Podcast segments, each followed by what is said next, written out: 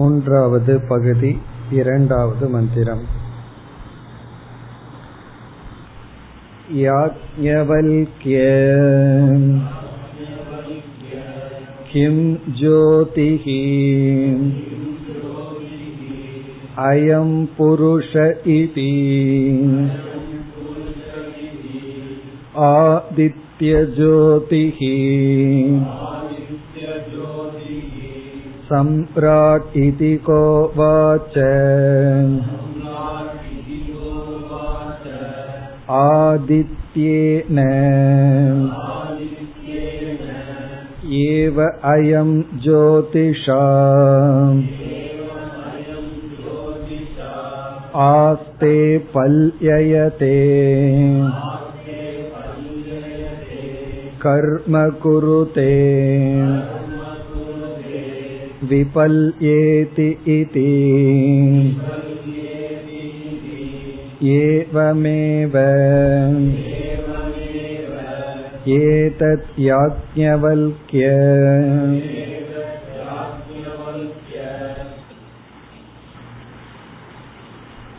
ஸ்வயம் ஜோதி பிராமணம், இதை நாம் ஆரம்பித்தோம். முதல் மந்திரத்தில் மீண்டும் ஜனகர் யாஜ்ஞவல்யருடைய அறிமுகம். யாஜ்ஞவல்யர் ஜனகரை அணுகுகின்றார். அப்படி அணுகும் பொழுது, நான் ஒன்றும் இப்பொழுது அந்த சபையில் பேசப் போவதில்லை என்று நினைத்து அணுகுகின்றார். ஆனால் ஏற்கனவே ஒரு வரம் கொடுத்திருந்த காரணத்தினால் ஜனகர் தான் எதை கேட்க விரும்புகின்றேனோ அதை கேட்க விரும்புகின்றேன் என்ற வரத்தை பெற்றதனால் அவர் கேள்வி கேட்க உபதேசம் துவங்குகின்றது. இதுதான் கதை. சென்ற வகுப்பில் பார்த்தோம். இந்த பிராமணத்தில் முக்கியமாக சொப்பன அவஸ்தை, சுஷுப்தி அவஸ்தை எடுத்துக்கொள்ளப்படுகின்றது. இந்த இரண்டு அவஸ்தை எடுத்துக்கொள்ளப்பட்டு தர்க்கத்தை பிரதானமாக கொண்டு ஆத்மாவினுடைய சில சொரூபங்கள் நிச்சயிக்கப்படுகின்றது. அதில் சில சொரூபங்களை பார்த்தோம். ஷரீர வதிரிக்தத்துவம், இந்த ஆத்மா உடலிலிருந்து வேறுபட்டது என்றும், பிறகு ஆத்மா சுத்த சொரூபம், தூய்மையானது, ஸ்வயம் ஜோதிகி, இந்த ஆத்மா ஸ்வயம் பிரகாச சொரூபம், பிறகு அலுப்த சக்தி மத்துவம், இந்த ஆத்மாவினுடைய சக்தியானது உடலில் இருக்கின்ற சக்தி போல் வந்து போவதில்லை, அதாவது இதனுடைய சத்தியத்துவம் அல்லது ஞான சுரூபம் அப்படியே இருக்கும். பிறகு அசங்கத்துவம், இது எதனோடும் ஒட்டுவதில்லை. இந்த ஐந்து கருத்துக்களும் சொப்பனத்தை எடுத்துக்கொண்டு விசாரம் செய்து நிலைநாட்டப்படுகின்றது. பிறகு நிரதிசய ஆனந்தத்துவம், அது ஆனந்த சுரூபம் என்றும் அத்வைத சுரூபம் என்றும் அதனுடைய சைத்தன்யம் என்றுமே இருப்பது திருஷ்டி அலோபக. இந்த சுரூபங்கள் எல்லாம் சுஷுப்தி அவஸ்தையை எடுத்துக்கொண்டு விளக்கப்படுகின்றது. இந்த அனைத்து கருத்துக்களையும் இந்த ஒரு பெரிய பிராமணத்தில் பார்க்க போகின்றோம். இரண்டாவது மந்திரத்தை நாம் ஆரம்பித்தோம். கேள்வியானது ஜனகர் கேட்கின்றார். கிம் ஜோதிஹி அயம் புருஷக இதி, இதுதான் இந்த பிராமணத்திற்குரிய கேள்வி. கிம் ஜோதிஹி அயம் புருஷக. அயம் புருஷக என்றால் இந்த ஜீவாத்மாவுக்கு கிம் ஜோதிஹி, எது ஜோதியாக விளங்குகின்றது. இந்த கேள்வியை எப்படி புரிந்து கொள்ள வேண்டும் என்றால், கேன ஜோதிஷா அனுகிரகீதகசன், எந்த ஜோதியினால் அனுகிரகிக்கப்பட்டவனாக அயம் புருஷக விவகாரம் கரோதி, எந்த ஜோதியினால் ஒருவன் அனுகிரகிக்கப்பட்டு இந்த ஜீவன் விவகாரத்தை செய்கின்றான், அதுதான் கேள்வி.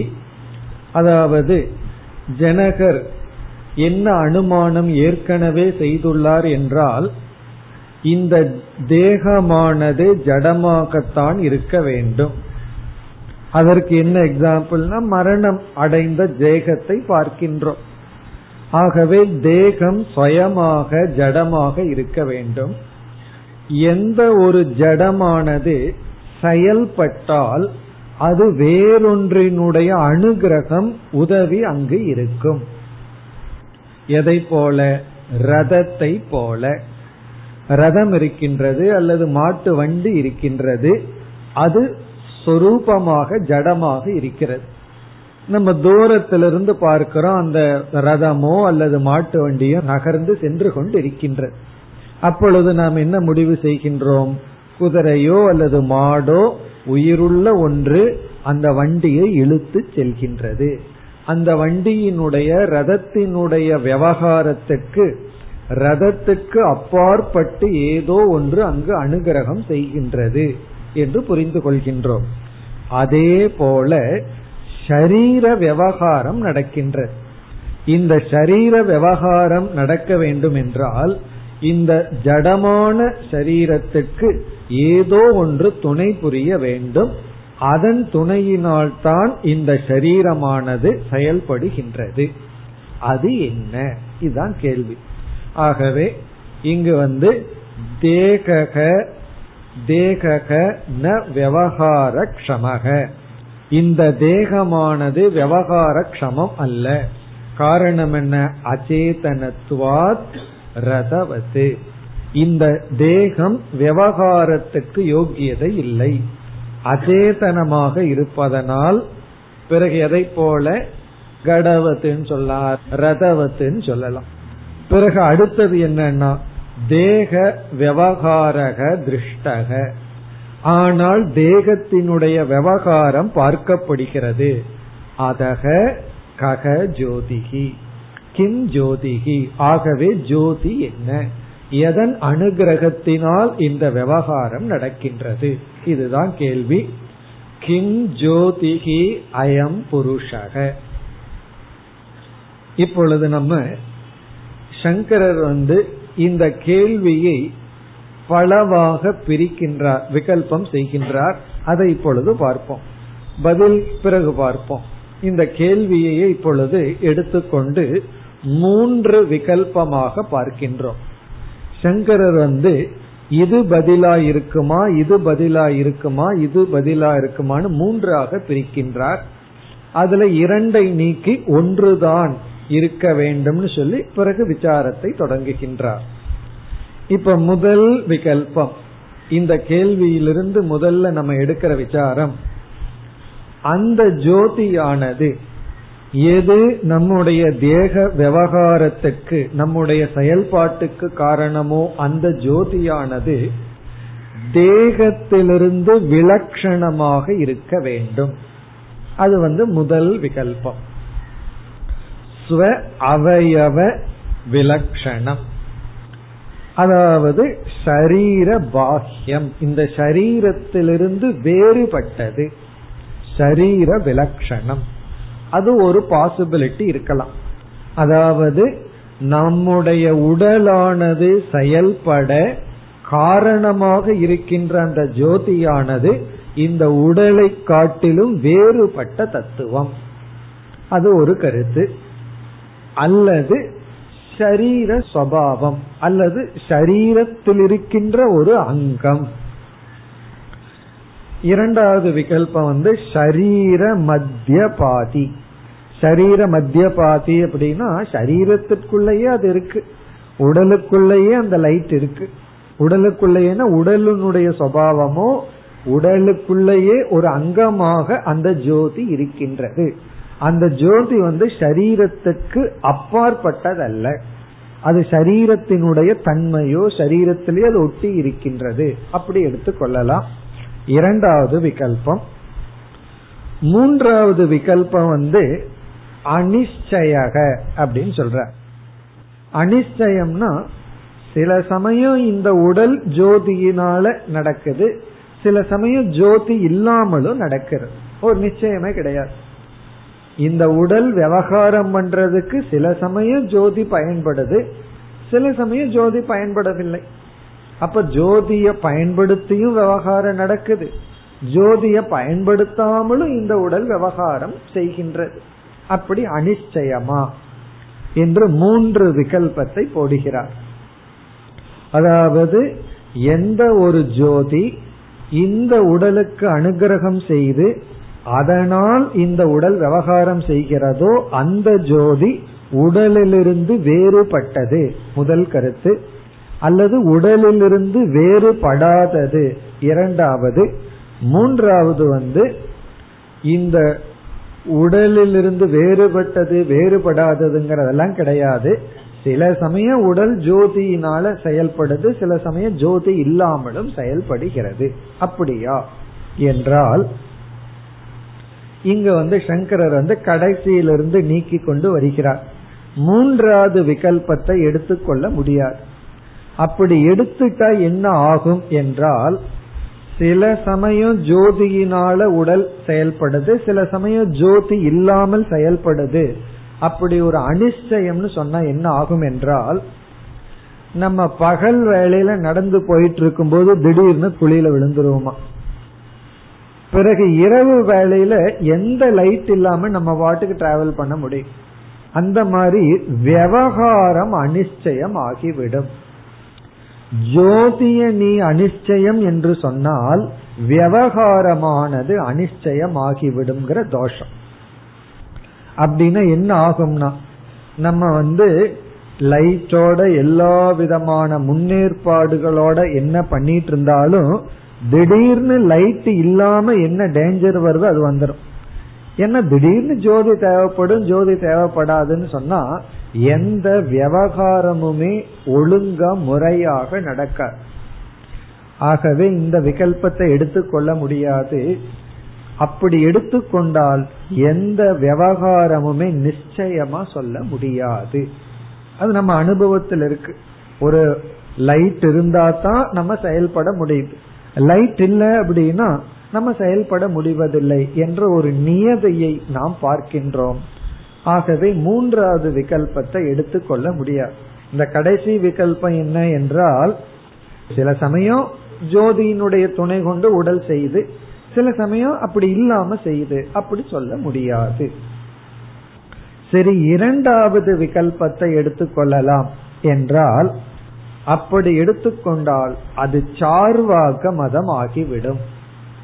அதாவது உடலினுடைய தன்மையே விவகாரத்திற்கு காரணம், அந்த ஜோதி வந்து உடலுக்கு அப்பாற்பட்டது என்று எடுத்துக்கொள்ளாமல் உடலினுடைய அங்கமாகவே இருக்கிறதுன்னு சொன்னா அது என்ன ஆகிவிடும், அதத்தான் வந்து ஷரீரம் ஆத்மா என்று ஆகிவிடும்.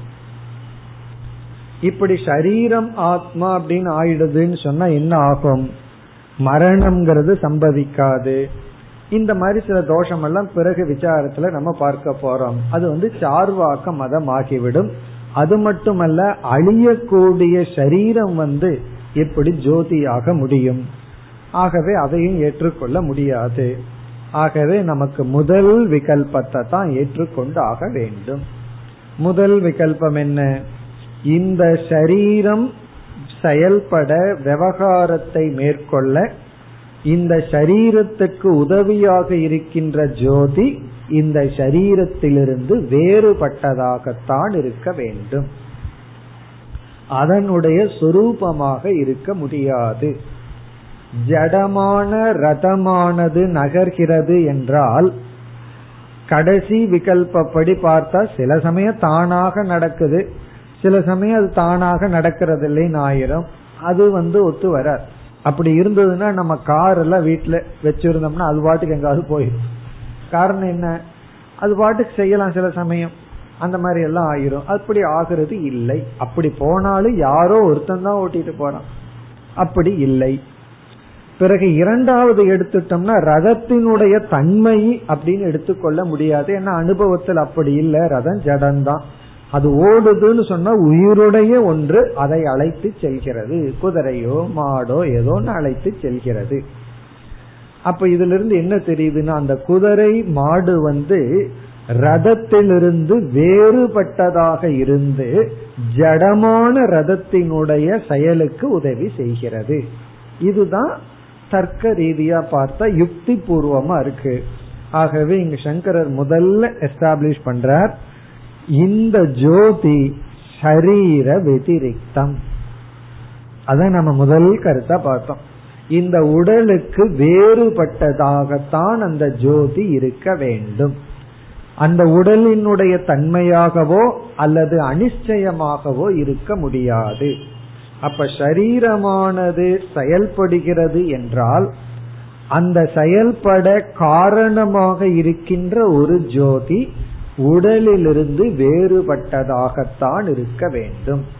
அப்ப சரீர வெதிரிக்த, சரீரத்திலிருந்து வேறான ஒன்றுதான் ஜடமான சரீரத்தினுடைய விவகாரத்திற்கு காரணம்.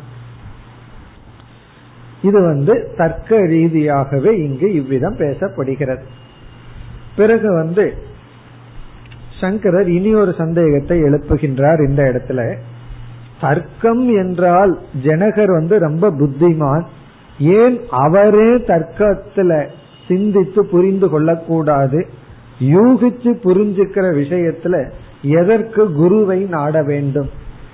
அவரே யூகிச்சு புரிஞ்சுக்கலாம் அப்படின்னு சொன்னா எதற்கு யாஜ்ஞவல்கியரிடம் கேட்க வேண்டும் அப்படின்னு கேள்வி வரும் பொழுது இங்கு சங்கரர் சொல்றார், இங்க தர்க்கத்தை நம்ம சகாயமா பயன்படுத்துறோம், முக்கியமா ஸ்ருதி பிரமாணத்தை தான் நாம் எடுத்துக்கொள்கின்றோம். அப்படியே இருந்தாலும் இங்கு தர்க்கமானது மிக மிக சூக்ஷ்மம். ஆகவே சூக்ஷ்மமான தர்க்க விஷயத்திலும் குருவினுடைய உபதேசம் அவசியம் என்று இங்கு நிலைநாட்டுகிறார்.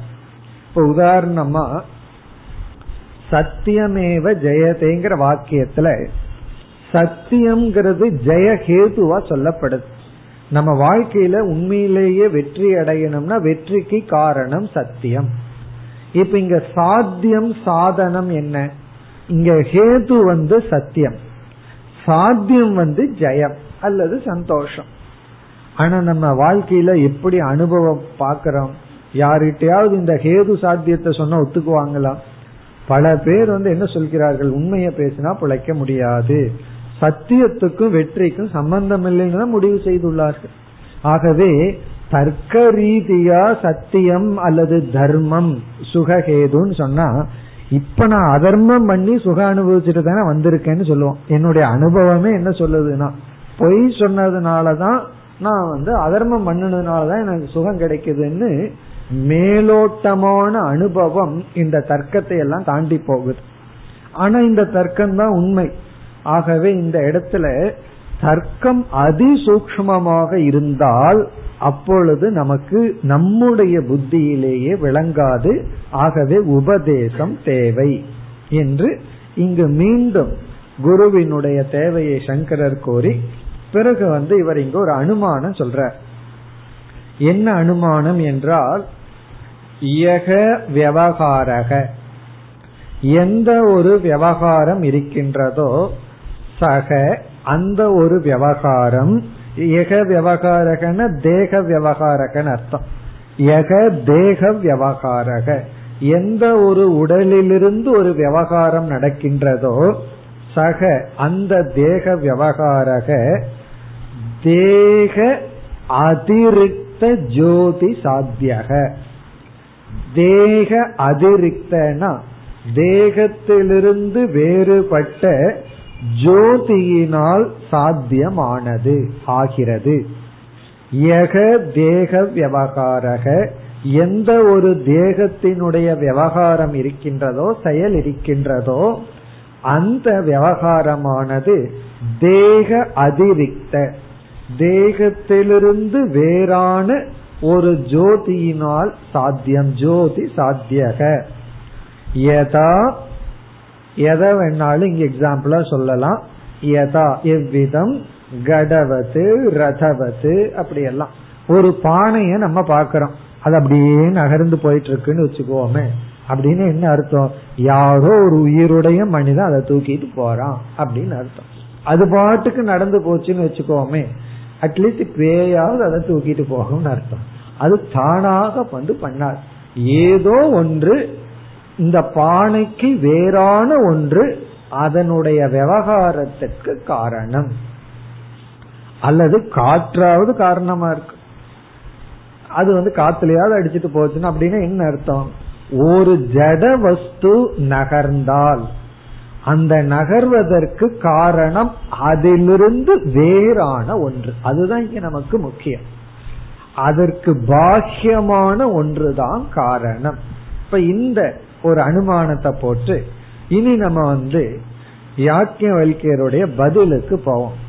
இப்ப எப்படி பதிலை ஆரம்பிக்கின்றார்?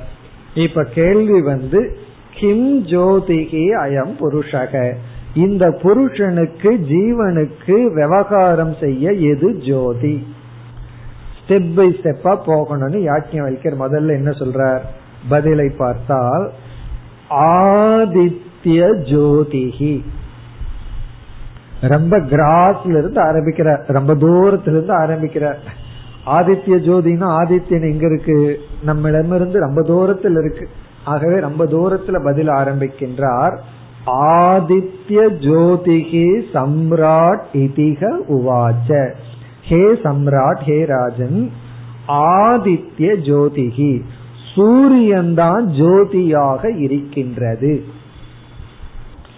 அதாவது நம்முடைய தேகம் விவகாரம் செய்ய காரணமாக இருப்பது சூரியன். காரணம் என்ன? சூரியன் இருக்கிறதுனாலதான் நம்ம வந்து விவகாரம் பண்றோம். இப்ப சூரியன் அப்படிங்கிற ஒரு ஜோதியின் துணை கொண்டு நம்முடைய அனைத்து விவகாரங்களும் நடக்கின்றது. அதை அடுத்த வரியில் யாஜ்ஞவல்கியர் விளக்குகின்றார். ஆதித்யேன ஏவ, ஆதித்யனால் தான், சூரியனால் தான், ஏவ அயம், அயம்னா இந்த மனிதன், ஜோதிஷா, ஆதித்ய ஜோதியின் மூலமாக இந்த புருஷன். இங்க ஆதித்யேனங்கிறது ஜோதிஷாங்கிற வார்த்தையில சேர்த்துக்கணும். ஆதித்யேன ஏவ ஜோதிஷா, சூரியன் என்கின்ற ஜோதியினால் தான் இந்த மனிதன் ஆஸ்தே, ஆஸ்தேனா அமருகின்றான். அமருகின்றான்னா அவனுக்கு அந்த சூரியன் இருக்கிறதுனாலதான் எங்க அமரணுமோ அங்க அமருகின்றான். இல்ல அப்படின்னா அவன் வேற எங்காவது அமர்ந்து கீழே விழுவான். அப்ப எங்க அமர்ந்தா ஸ்டெடியா அமர முடியுமோ அந்த இடத்துல அவன் அமர முடிவதற்கு காரணம் என்னன்னா சூரியன் இருப்பதனால். பிறகு வந்து பல்யயதே, பல்யயதே அப்படின்னா செல்கின்றான், சேத்திரம் பிரதி கச்சதி, பல்யயதேனா பரியடதி, அலைகின்றான், காட்டுக்கு போறான் அர்த்தம், எங்காவது போறான், எங்கேயோ செல்கின்றான், பரியயத்தினா செல்கின்றான்.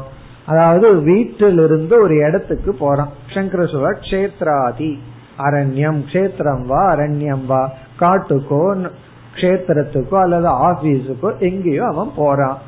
போய் என்ன பண்றான்னா அடுத்த சொல் கர்ம குருதே, அவன் போறதுக்கும் இந்த ஆதித்யந்தான் காரணம். பிறகு போய் என்ன பண்றான்? கர்ம, ஏதாவது செயல் செய்கின்றான். எந்த ஒரு ஆக்ஷன் செய்யணும்னாலும் கூட லைட் நமக்கு தேவை, ஆதித்யன் நமக்கு தேவை. ஆதித்யனுடைய துணையினால்தான் இவன் வீட்டுல அமர்ந்து கொண்டு இருக்கான் ஒழுங்கா. பிறகு வந்து அவன் செல்கின்றான், பரியயத்தைனா எங்காவது செல்றான், சென்று அங்கு காரியம் செய்கின்றான். பிறகு அடுத்த சொல் விபல் ஏதி, விபல் ஏதினா திரும்பி வருகின்றான்.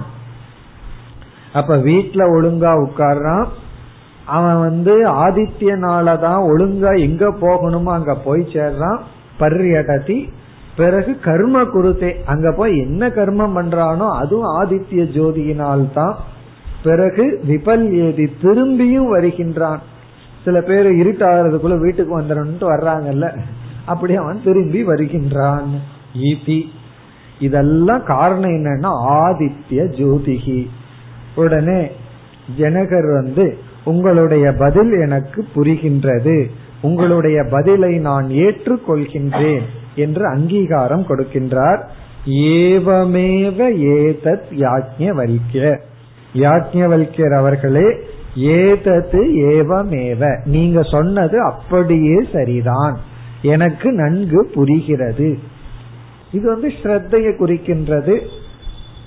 அடுத்தது வந்து சிஷ்யன் வந்து தான் புரிந்து கொண்டேங்கிறத குருவிடம் கூறுகின்றான். இல்லைன்னா அடுத்த படிக்கு எப்படி குரு போக முடியும்?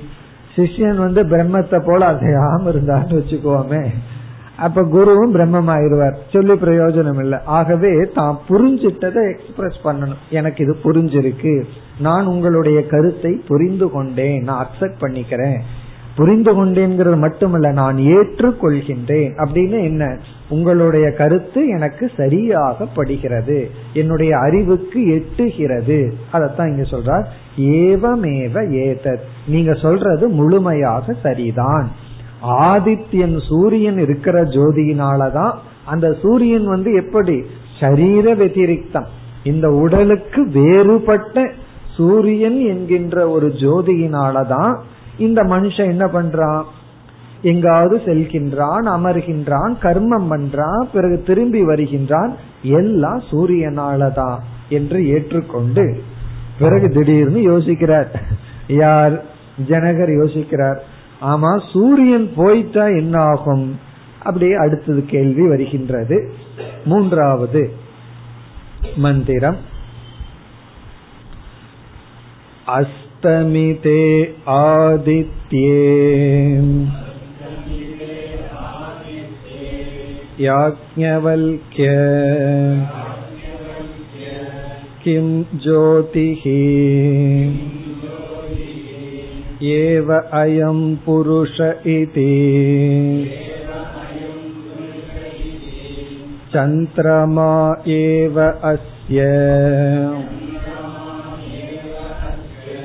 ஜோதிர் பவதீதி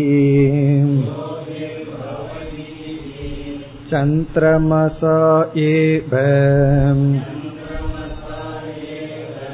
அயம் ஜோதிஷாம் ஆஸ்தே பல்யயதே கர்ம குருதே விபல்யேதி தே ஏவமேவ ஏதத் யாஜ்ஞவல்க்யம்.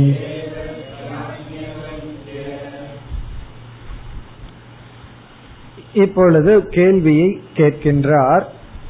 அஸ்தமிதே ஆதித்யே, சூரியன் அஸ்தமானவுடன், சூரியனானது அஸ்தமித்தவுடன், யாஜ்ஞவல்க்யர் அவர்களே, ஹே யாஜ்ஞவல்க்ய, கிம் ஜோதிஹி ஏவ அயம் புருஷக,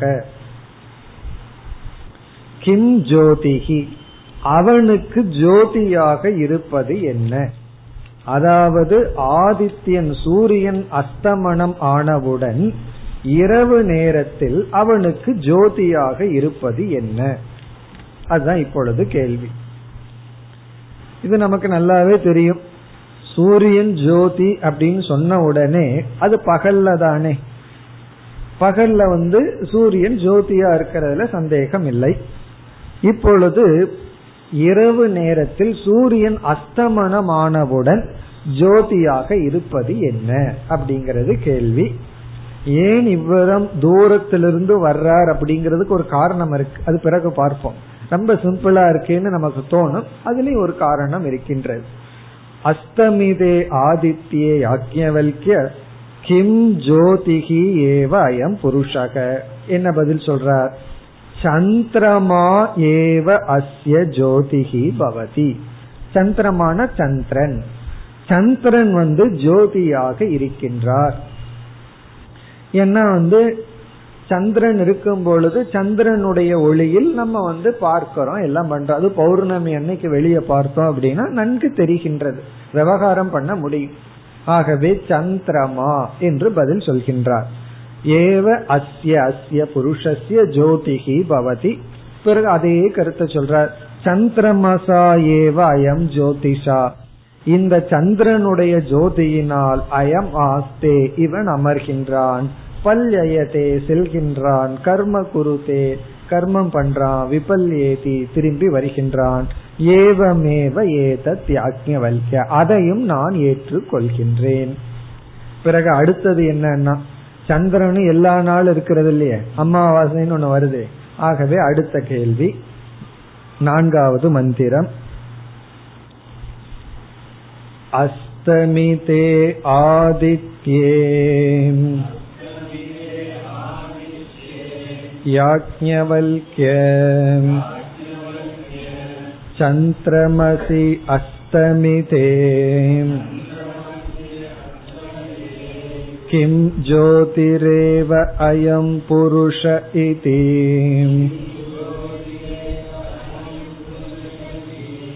அக்னிஹி ஏவ அஸ்ய ஜோதிர் பவதீதி. அக்னினா ஏவ அயம் ஜோதிஷா ஆஸ்தே பல்யயதே கர்ம குருதே.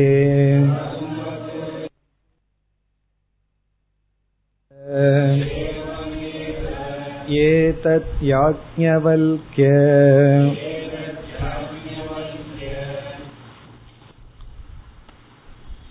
முதல் ஜோதி ஆதித்ய, ஆதித்யன்.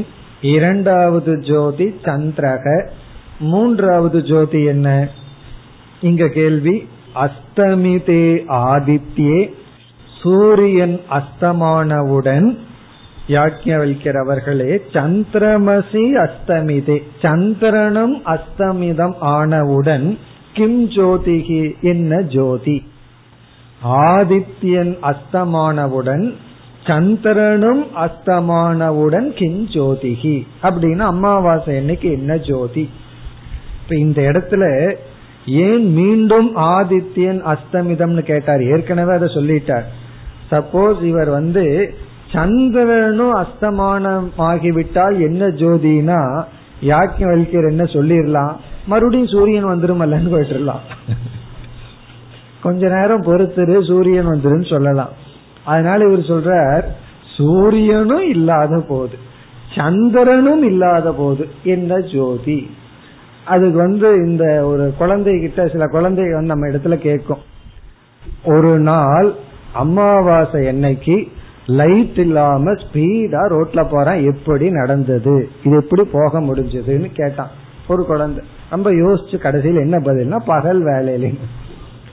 நம்ம என்ன நினைச்சோம், அமாவாசை என்னைக்கு லைட் இல்லாம எப்படி போறான்னு நம்ம எரியாம இரவுலன்னு நினைச்சிருவோம், பகலும் இருக்கே. அப்படி யாஜ்ஞவல்க்யர் மீண்டும் ஆதித்யனுக்கு போயிடக்கூடாதுன்னு ஆதித்ய அஸ்தமிதே, அங்க சூரியனும் கிடையாது பிளஸ் சந்திரனும் கிடையாது, அப்ப என்ன ஜோதி? ஒழுங்கா ஆத்மாவுக்கு வரணும், வரமாட்டேங்கிறார். இப்ப அடுத்தது என்ன சொல்றார்? அக்னிஹி ஏவ அயம் ஜோதிஹி பவதி அக்னியானது ஜோதியாக இருக்கிறது. கிம் ஜோதிஹி ஏவ அயம் புருஷக இதினா அக்னிஹி நெருப்பு. இந்த இடத்துல நீங்க அக்னிங்கிற இடத்துல மீதி எல்லாம் சேர்த்திக்கணும், டியூப் லைட்டு என்னென்னா லைட் எல்லாம் இருக்கு, மெர்குரி லைட் எல்லாம் சேர்த்திக்கணும். அக்னிங்கிற இடத்துல ஆல் லைட், பிறகு வந்து லைட்னிங் அதெல்லாம் சேர்த்திக்கணும். நம்ம யூஸ் பண்ற லைட், ஏன்னா அந்த காலத்துல அக்னியத்தான் நம்ம வச்சிருந்தோம், லைட்டா வச்சிருந்தோம். அதாவது தீபத்தை தான் நம்ம வந்து ஒளியா வச்சிருந்தோம், அதுல பார்த்து படிக்கிறது எல்லாம் பண்ணிட்டு இருந்தோம். இப்ப இரவு நேரத்தில் நம்ம ரூம்குள்ள அமர்ந்திருக்கிறோம், சந்திரனுடைய ஒளியும் உள்ள வராது, நட்சத்திரத்தினுடைய ஒளியும் உள்ள வராது. அப்ப என்னன்னா அக்னிய வச்சிருந்தோம், டியூப் லைட். இப்ப இருக்கிற என்னென்ன லைட் இருக்கோ அதெல்லாம் நம்ம இங்க சேர்த்திக்கணும். அக்னிஹி ஏவ அஸ்ய ஜோதிர் பவதி. அப்ப மூன்றாவது ஜோதியா இங்கு அறிமுகப்படுத்தப்பட்டது அக்னிஹி. பிறகு மீது எல்லாம் அதேதான், அக்னினா ஏவ ஜோதிஷ அக்னியினாலதான். அதாவது லைட், நம்ம என்ன யூஸ் பண்றோமா, எலக்ட்ரிசிட்டி லைட், எலக்ட்ரிக்கல் லைட், அதனாலதான் நம்ம எல்லாம் பண்ணிட்டு இருக்கோம். இனி வந்து மீண்டும் கேள்வி கேட்கிறார், இதெல்லாம் போயிட்டா என்ன ஜோதி? ஐந்தாவது மந்திரம், அஸ்தமிதே ஆதித்யே யாஜ்ஞவல்க்ய சந்திரமசி அஸ்தமிதே சாந்தே அக்னௌ கிம் ஜோதிரேவ அயம் புருஷ இதி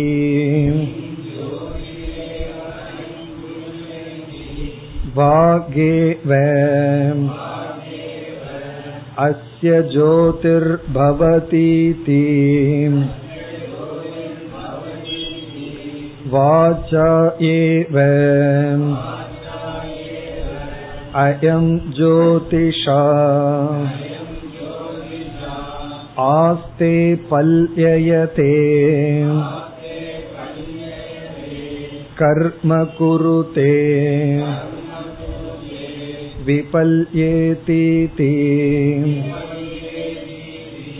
தஸ்மாத் வை சம்ராடபி யத்ர ஸ்வபாணிஹி ந விநிர்ஞாயதே அதயத்ர வாகுச்சரதி உபைவ தத்ர ஞேதிதி ஏவமேவ ஏதத் யாஜ்ஞவல்க்ய.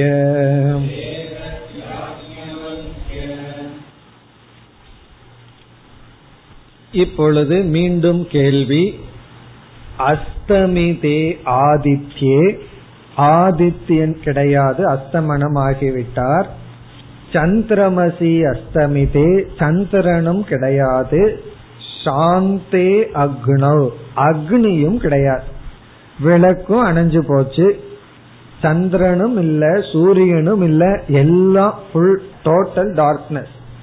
அப்பொழுது கிம் ஜோதிஹி ஏவ அயம் புருஷக இதி, அப்பொழுது அவனுக்கு ஜோதியாக இருப்பது எது?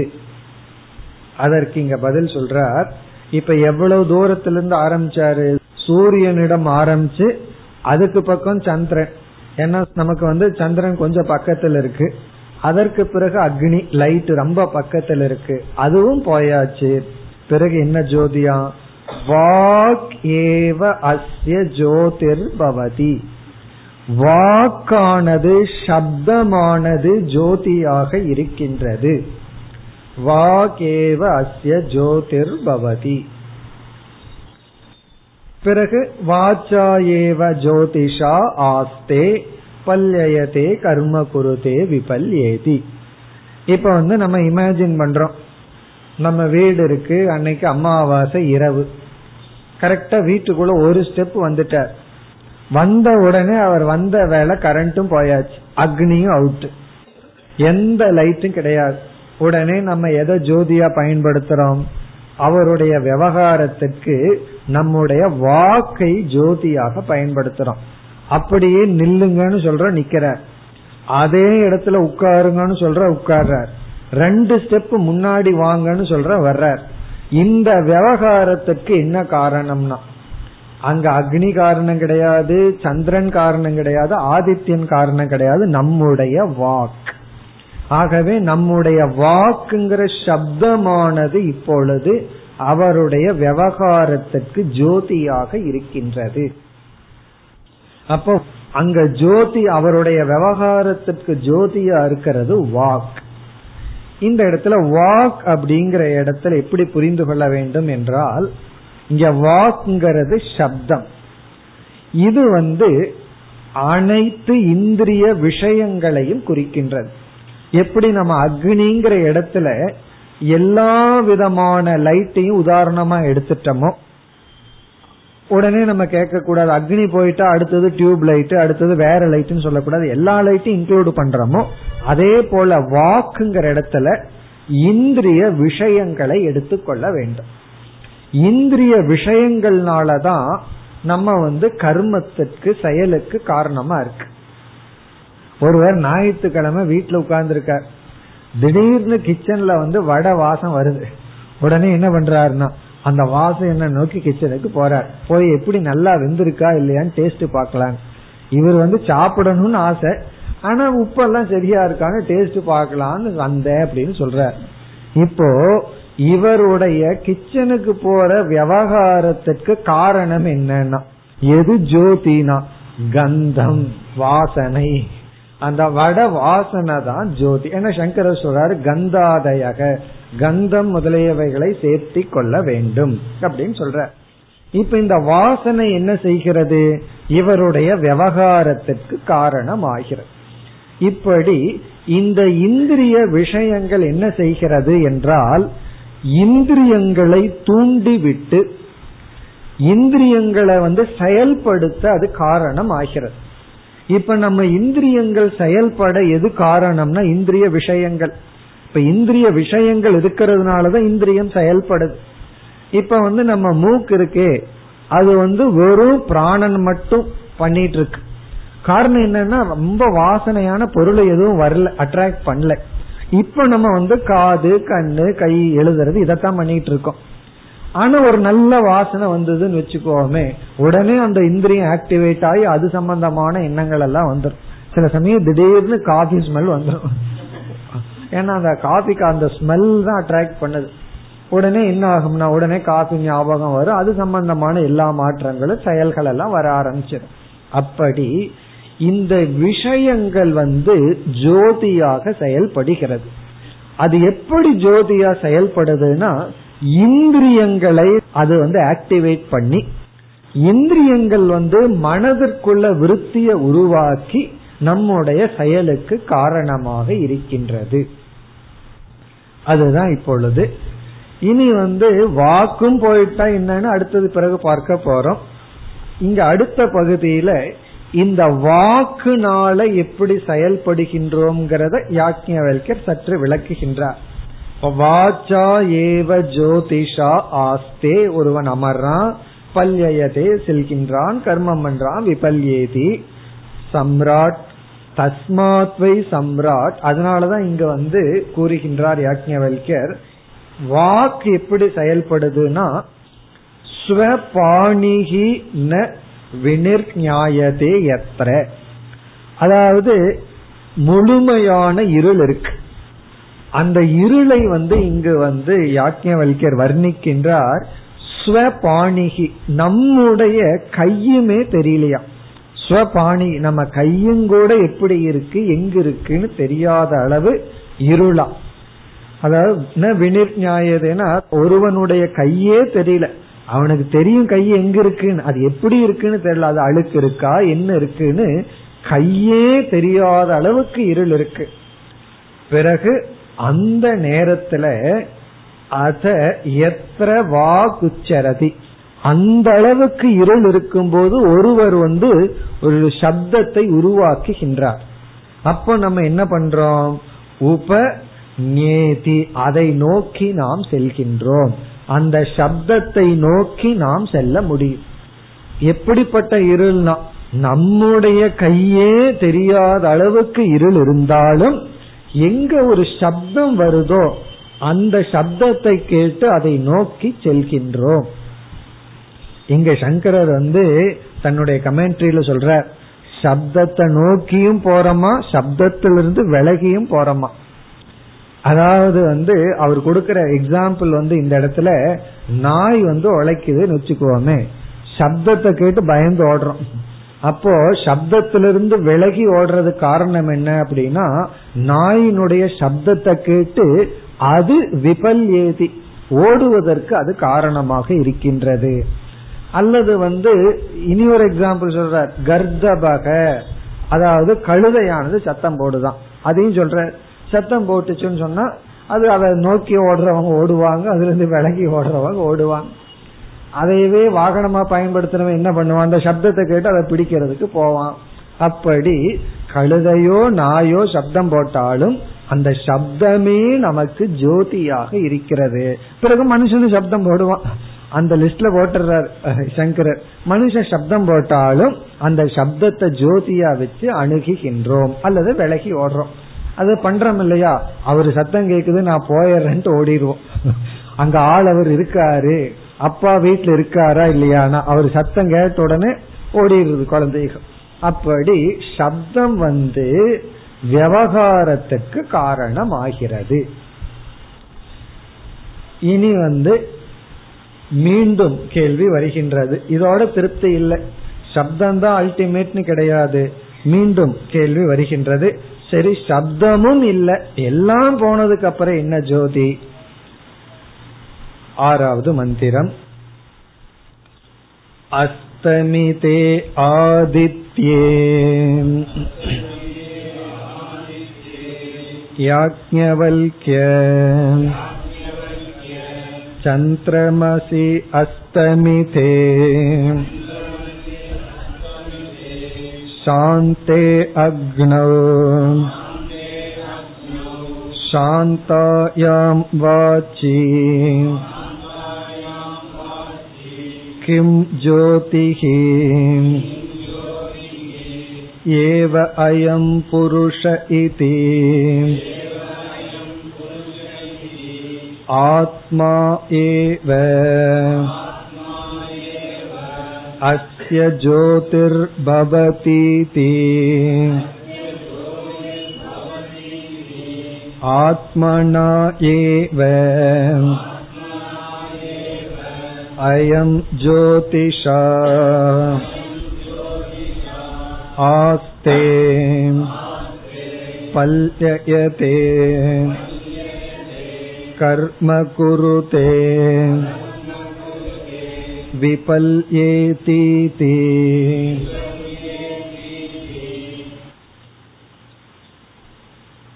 இப்ப ஜனகர் கேட்கின்றார், அஸ்தமிதே ஆதித்யே, எல்லாம் இங்க சொன்ன எல்லா ஜோதி அஸ்தமாகின்றது, ஆதித்யன் கிடையாது.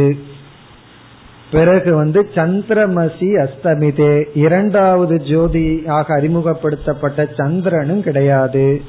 சாந்தி அக்னவ், மூன்றாவதாக அறிமுகப்படுத்தப்பட்ட அக்னியும் சாந்தி அடைந்து விட்டது.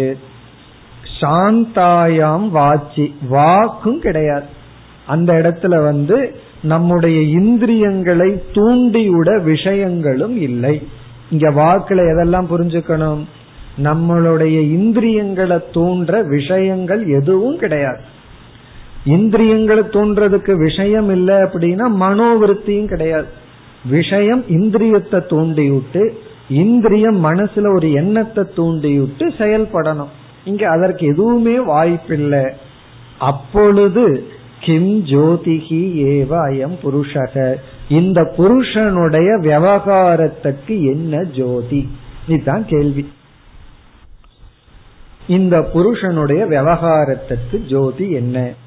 இங்க பதில், இறுதியான பதில், ஆத்மா ஏவ அஸ்ய ஜோதிஹி.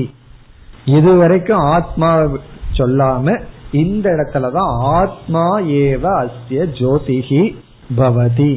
பிறகு விளக்கிறார், ஆத்மனா ஏவ அயம் ஜோதிஷா, ஆத்மா என்கின்ற ஜோதியினால் ஆஸ்தே அமர்கின்றான், செல்கின்றான், செயல்படுகின்றான், திரும்பி வருகின்றான். அடுத்த மந்திரத்துல கேள்வி, கதம ஆத்மா, இந்த ஆத்மஸ்வரூபம் என்ன? ஆகவே இந்த ஆத்மாங்கிற சொல்லினுடைய சொரூபம் மீண்டும் அடுத்த மந்திரத்தில் கேட்கப்படும். பிறகு ஆத்மஸ்வரூபமானது விளக்கப்பட இருக்கின்றது, அந்த விதத்துல போக போகின்றது. இனி நம்ம இந்த மந்திரத்தை இப்பொழுது விசாரம் செய்வோம். இங்க ஆத்மஸ்வரூபத்தை அதிகமா விசாரம் பண்ண போறதில்லை, ஏன்னா அடுத்த மந்திரத்துல கேள்வியே ஆத்மஸ்வரூபம் என்ன. இருந்தாலும் இங்க சில விசாரம் தேவைப்படுகிறது. இப்ப என்ன விசாரம்னா, சூரியனும் கிடையாது, சந்திரனும் கிடையாது, அக்னியும் இல்லை, வாக்கும் இல்லை, இந்த மாதிரி எந்த விதமான ஜோதியும் இல்லை. வாக்கில்லை அப்படிங்கறத நம்ம எப்படி புரிஞ்சுக்கணும், இந்திரியத்தை தூண்டுகின்ற அனைத்து விஷயங்களும் இல்லாத சமயத்தில் இவனுக்கு எண்ணமும் வராது, இந்திரியமும் தூண்டப்படாது. அந்த சமயத்துல அவனுக்கு ஜோதி என்ன அப்படின்னு இவர் கேக்குறார். யார்?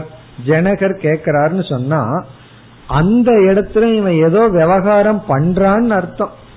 அப்ப ஜனகர் வந்து முடிவு பண்ணியிருக்காரு, இவைகளெல்லாம் அஸ்தமானவுடன், அதாவது ஆதித்யன், சந்திரன், அக்னி, வாக் என்கின்ற அனைத்து ஜோதிகளும் இல்லாத சமயத்திலையும் கூட இந்த ஆள் வந்து ஏதோ விவகாரம் பண்ணிட்டு இருக்கான், அந்த விவகாரத்துக்கு என்ன ஜோதி அப்படின்னு கேக்குற. இப்ப அந்த விவகாரம் என்ன அப்படிங்கறது கேள்வி. இதெல்லாம் இல்லாத போது விவகாரம் பண்ண முடியுமோ? எந்த ஜோதியும் கிடையாது, இந்திரியத்தை தோன்றதுக்கு ஒன்னும் கிடையாது, வெளிய ஜோதியும் கிடையாது, நம்மளால விவகாரம் பண்ண முடியுமோன்னு ஏதோ விவகாரம் இருந்தாலும் பண்றான். அவன் யார், பண்றவன் யார், எங்க பண்றான், அந்த விவகாரத்திற்கு இந்த ஜோதி எது இல்லாத போது அங்கு என்ன ஜோதி அப்படின்னு சொன்னா, இந்த இடத்துலதான் நம்ம ஜாகிரத அவஸ்தையிலிருந்து சொப்பன அவஸ்தைக்கு போறோம். ஏன்னா இந்த ஜோதிகள் எல்லாம் ஜாகிரத அவஸ்தையில விவகாரம் பண்றதுக்கு காரணமா இருக்கு. இப்ப ஜாகிரத அவஸ்தையில சூரியன் இருக்கு, சந்திரன் இருக்கு, நெருப்பு இருக்கு, வாக்கு இருக்கு, வாக்குனா இந்திரிய விஷயங்கள் இருக்கு, அதனால விவகாரம் பண்றோம். இதெல்லாம் சென்றதற்கு பிறகு இவன் என்ன பண்றான், ஒரு புருஷன் சொப்பன அவஸ்தைக்கு போறான். இப்ப சொப்பன அவஸ்தையில நம்ம பாக்குற ஆதித்யன் கிடையாது, இங்கு இருக்கிற சந்திரன் கிடையாது, நாம எவ்வளவுதான் லைட் பண்ணி வச்சிருந்தாலும், வீட்டுல லைட் ஃபிட்டிங்ஸ் இருந்தாலும் அந்த லைட் எல்லாம் சொப்பனத்துல லைட் பண்றது கிடையாது. ஏன்னா சொப்பனத்துல வந்து இருட்டுல போற மாதிரி போய் விழுகிற மாதிரி எல்லாம் கனவு வருது. என்னதான் லைட் போட்டுட்டு தூங்கினாலும் கனவுல வந்து லைட் இல்லாத இடத்துல டிராவல் பண்ற மாதிரியும் வரலாம். ஆகவே இந்த லைட் கிடையாது, இங்கு இருக்கிற விஷயங்கள் சொப்பனத்துல கிடையாது. ஆகவே சொப்பனம்ங்கிற அவஸ்தையில நீங்க சொன்ன எந்த ஜோதியும் இல்லை. யார் சொல்றா? இதெல்லாம் ஜனகர் கூறுவதாக எடுத்துக்கொள்ள வேண்டும். நீங்க என்னென்ன ஜோதிகள் எல்லாம் எனக்கு அறிமுகப்படுத்தினீர்களோ அனைத்து ஜோதிகளும் சொப்பன அவஸ்தையில் கிடையாது. ஆனாலும் இந்த மனுஷன் என்ன பண்றான், சொப்பனத்துல ஜாகிரத அவஸ்தையில சோம்பேறியா இருப்பான், சொப்பனத்துலதான் ரொம்ப ஆக்டிவா இருப்பான். சில பேர் இவன் சொப்பன அவஸ்தையில என்ன பண்ணிட்டு இருக்கான், பெரிய வேலை பண்ணிட்டு இருக்கான், எங்கேயோ போறான் வர்றான். சங்கரர் வர்ணிக்கிறார், இவன் அங்க போறான் வர்றான், எல்லாரும் ரொம்ப பிஸியா இருக்கான். ஏன்னா இவன் சோம்பேறிகள் ஜாகிரத அவஸ்தையில கற்பனை பண்ணிட்டு இருப்பான், இந்த மாதிரி எல்லாம் உழைச்சா பணம் கிடைக்கும்னு சொல்லி. இவனுக்கு உழைக்கிறதுக்கு மூடு இல்ல, உடனே சொப்பனத்துல உழைக்கிறான். ஆகவே பயங்கரமா ஆக்டிவா இருக்கான். அப்படி செயல்பட அவனுக்கு ஜோதியாக இருப்பது என்ன, அது கேள்வி. பிறகு அது மட்டுமல்ல, சொப்பன அவஸ்தை மட்டுமல்ல, ஜாகிரத அவஸ்தைக்கே வருவோம். இந்த ஜாகிரத அவஸ்தையில யாருமே இல்லாத தனிமையான இடத்துக்கு இவன் போயிடுறான், ஒரு மனுஷனும் கிடையாது. அதுல போய் ஒரு லாக் பண்ணிடுறான், ரூம்ல உட்கார்ந்து. இரவு நேரம், அமாவாசை என்னைக்கு எந்த மனுஷனும் கிடையாது. பார்த்தோம் அப்படின்னா கண்ணு தெரியுதா இல்லையாங்கிற அளவுக்கு டார்க்னஸ், ஒரு சவுண்டும் கிடையாது, இந்திரியங்களை தூண்டுறதுக்கான விஷயங்கள் இல்லை. கண்ணம் வேற மூடிடுறான், காதை அடைச்சு அமர்ந்து கொண்டு ஸ்மிருதி அவன் நினைக்க ஆரம்பிச்சான், ஏதோ நினைச்சிட்டு இருக்கான். அந்த ஸ்மிருதி விவகாரத்துக்கு கிம் ஜோதிகி, இது ஜாகிரத அவஸ்தையிலேயே. அப்ப சொப்பன அவஸ்தையில நீங்க சொன்ன எந்த ஜோதியும் இல்லை, ஆனா விவகாரம் பண்ற, அதற்கு என்ன காரணம்?